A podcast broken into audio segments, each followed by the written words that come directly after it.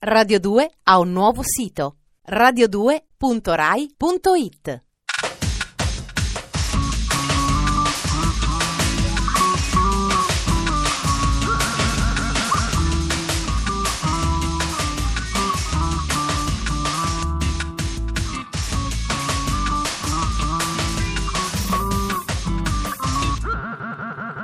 Dispenser. Benvenuti a Dispenser, il programma che per la vostra mente è una struttata di lardo, un piatto da tretti di penne con la pagliata, uno strudel per sei pieno di interiora di pollo. Insomma, un programma a volte un po' sovraccarico, ma sempre molto, molto nutriente. Se avete tra parentesi un locale, cercate uno chef, telefonate a Radio due e chiedete di Ferrato, fate un'offerta. Sommario.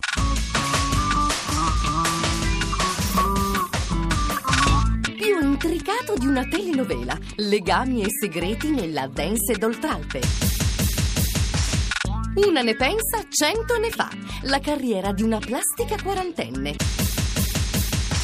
Utopia in musica, atmosfere western dalle nebbie del Cervino. Motivi per cui si potrebbero detestare i francesi.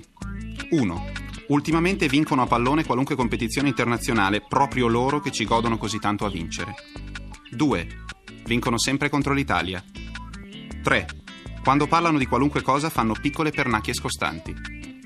quattro. Pronunciano i nomi con l'accento alla fine, trasformando tutto in passato remoto. cinque. Hanno da alcuni anni una scena musicale che ci fa sentire terzo mondo solo a buttare l'occhio dall'altra parte delle Alpi. Ma nonostante tutto gli si vuole bene, sono i nostri cugini e hanno anche loro delle piaghe nazionali di cui vergognarsi, tipo Riccardo Cochanté e altri artisti prettamente parigini. Se non vi raccapezzate in mezzo ai nomi, trovate tutto su w w w punto dispenser online punto it.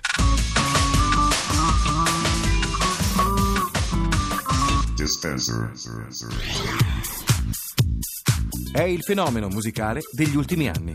La dance francese ha invaso il mondo, cambiando definitivamente il modo di intendere la musica da discoteca. Un rivoluzionario movimento che è composto da D J e gruppi strettamente legati l'uno all'altro da una rete di rapporti e collaborazioni più intricate di una telenovela brasiliana. Dispenser ha cercato di dipanare la matassa per voi. E cominciamo dall'inizio. C'erano una volta due gruppi, gli Orange e i Motorbass. Questi ultimi erano un duo composto da un produttore oggi affermatissimo come Étienne de Crécy. L'altra metà dei Motorbass era invece Philippe Zar, destinato anche egli ad un grandioso successo con il nome di Cassius. Gli Orange invece erano in quattro. Dopo il loro scioglimento i componenti hanno preso strade diverse. Uno ha fondato il gruppo di dance raffinata e melanconica dei Bang Bang. Un altro ha scelto la strada solista col proprio nome, Alex Gopher. E gli altri due componenti degli Orange? Beh, hanno pensato bene di produrre qualcosina anche loro. E così sono nati gli Air.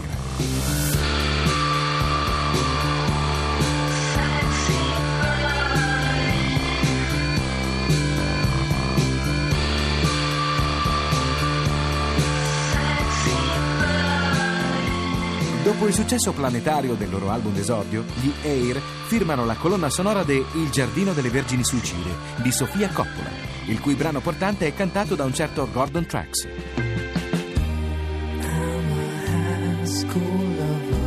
Dietro lo pseudonimo di Gordon Trax in realtà si cela Thomas Mars, il cantante dei Phoenix.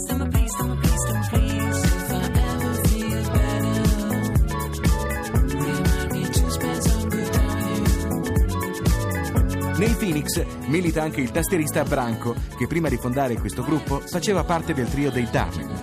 E mentre lui si è unito ai Phoenix, gli altri due hanno proseguito per conto loro col nome di Daft Punk.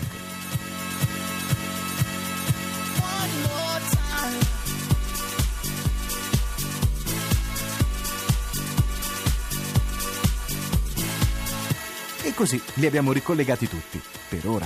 Signora mia, è più complicato di Siranda de Pedra! Am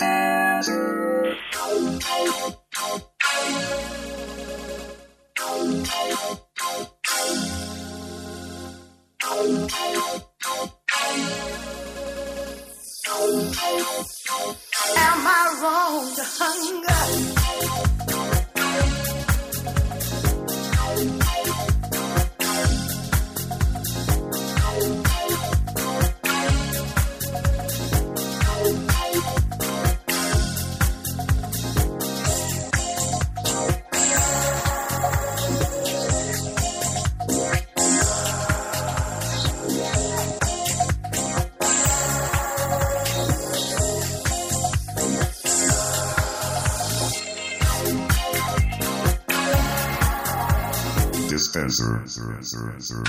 Sarò io che sono un tipo originale, ma sono sempre stato terrorizzato da certe immagini della Barbie. Tipo, Barbie senza gambe pettinata con amore da una bambina sulla spiaggia. Oppure, la cabrio in scala guidata da una Barbie senza testa, con le braccia protese sul volante. Ancora peggio, da incubo, i vicini di casa, la famiglia Cuore. Sempre così allegra. Per il futuro, in questa chiave gotica, mi immagino una Barbie assassina seriale che, invitata a cena dalla famiglia Cuore a metà serata, estragga un Kalashnikov di plastica rosa e li faccia fuori tutti. Così imparano a sorridere per niente. Dispenser. È più famosa di Madonna. Come lei è bionda, con occhi azzurri, ha quarantuno anni portati benissimo, non una ruga né una smagliatura. Bisogna ammettere che possiede un fisico davvero plastico. Come on Barbie, let's go party. Stiamo parlando di Barbie, modello di bellezza politically correct per bambine di tutte le età. Barbie, contrariamente a queste ultime, non ha dovuto passare attraverso l'inferno di un'adolescenza tutta ciccia e brufoli. Quando è nata, nel millenovecentocinquantanove, aveva già tutte le sue belle cosine a posto, compresa una terza coppa C di reggiseno. Sempre attenta alle novità in campo estetico, Barbie si è recentemente regalata un nuovo corpo fatto con un materiale morbido e flessibile che le consente dei movimenti più sinuosi e con l'aggiunta di un particolare anatomico che finora le mancava: l'ombelico. Dice di averlo fatto per potersi adeguare alla moda imperante che vuole tutte con la pancia scoperta, e poi era stufa di sentirsi diversa.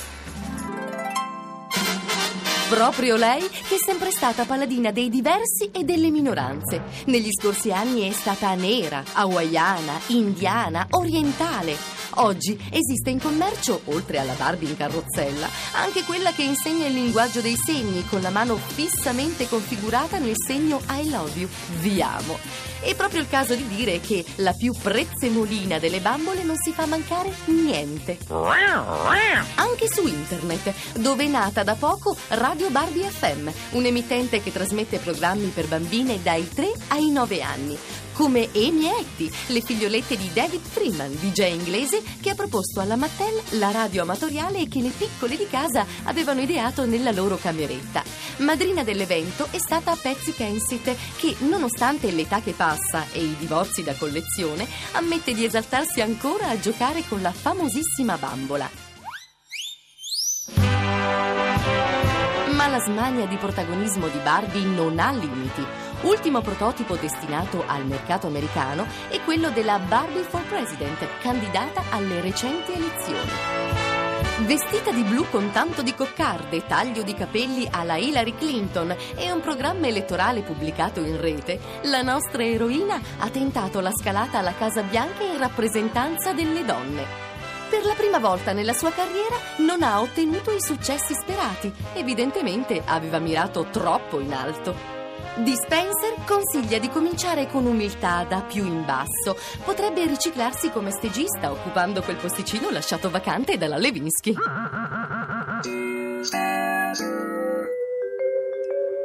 Ennio Morricone, il grandissimo Ennio Morricone, ha costruito per anni la colonna sonora di luoghi che non esistono. Mi spiego meglio. Chiunque senta oggi le musiche dei film di Sergio Leone pensa al western, il genere americano per eccellenza, pensa alla Monument Valley, all'Arizona, al Colorado. Erano film italiani, girati in Spagna. Era tutto meravigliosamente falso. Anche gli altri, da Pasolini a Tornatore, hanno sempre raccontato dei mondi non reali, simili alla realtà, ma troppo veri per essere veri. La grandezza di Morricone sta proprio lì. Scrive musica per posti che non esistono. Il nome di Ennio Morricone compare nei ringraziamenti di un disco che mi sta facendo delirare, e sul retro della copertina ha una foto del Monte Cervino. Abbiamo parlato del maestro, sentiamo un'allieva di grande livello. Lei si chiama Golfrap e questa meraviglia è per l'appunto un posto che non c'è, Utopia.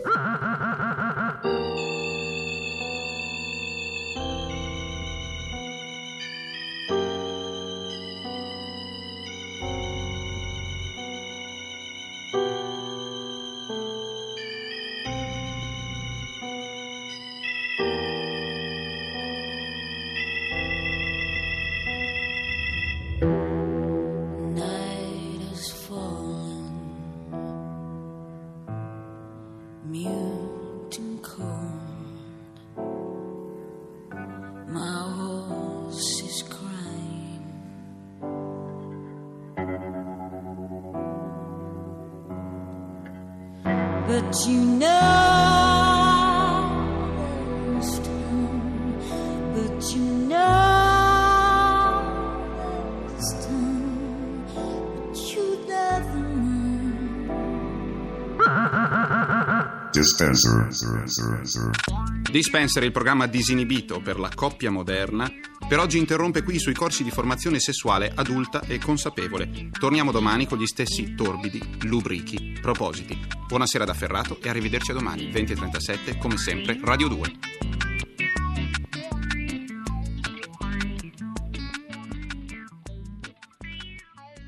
Radio due ha un nuovo sito, radio due punto rai punto it.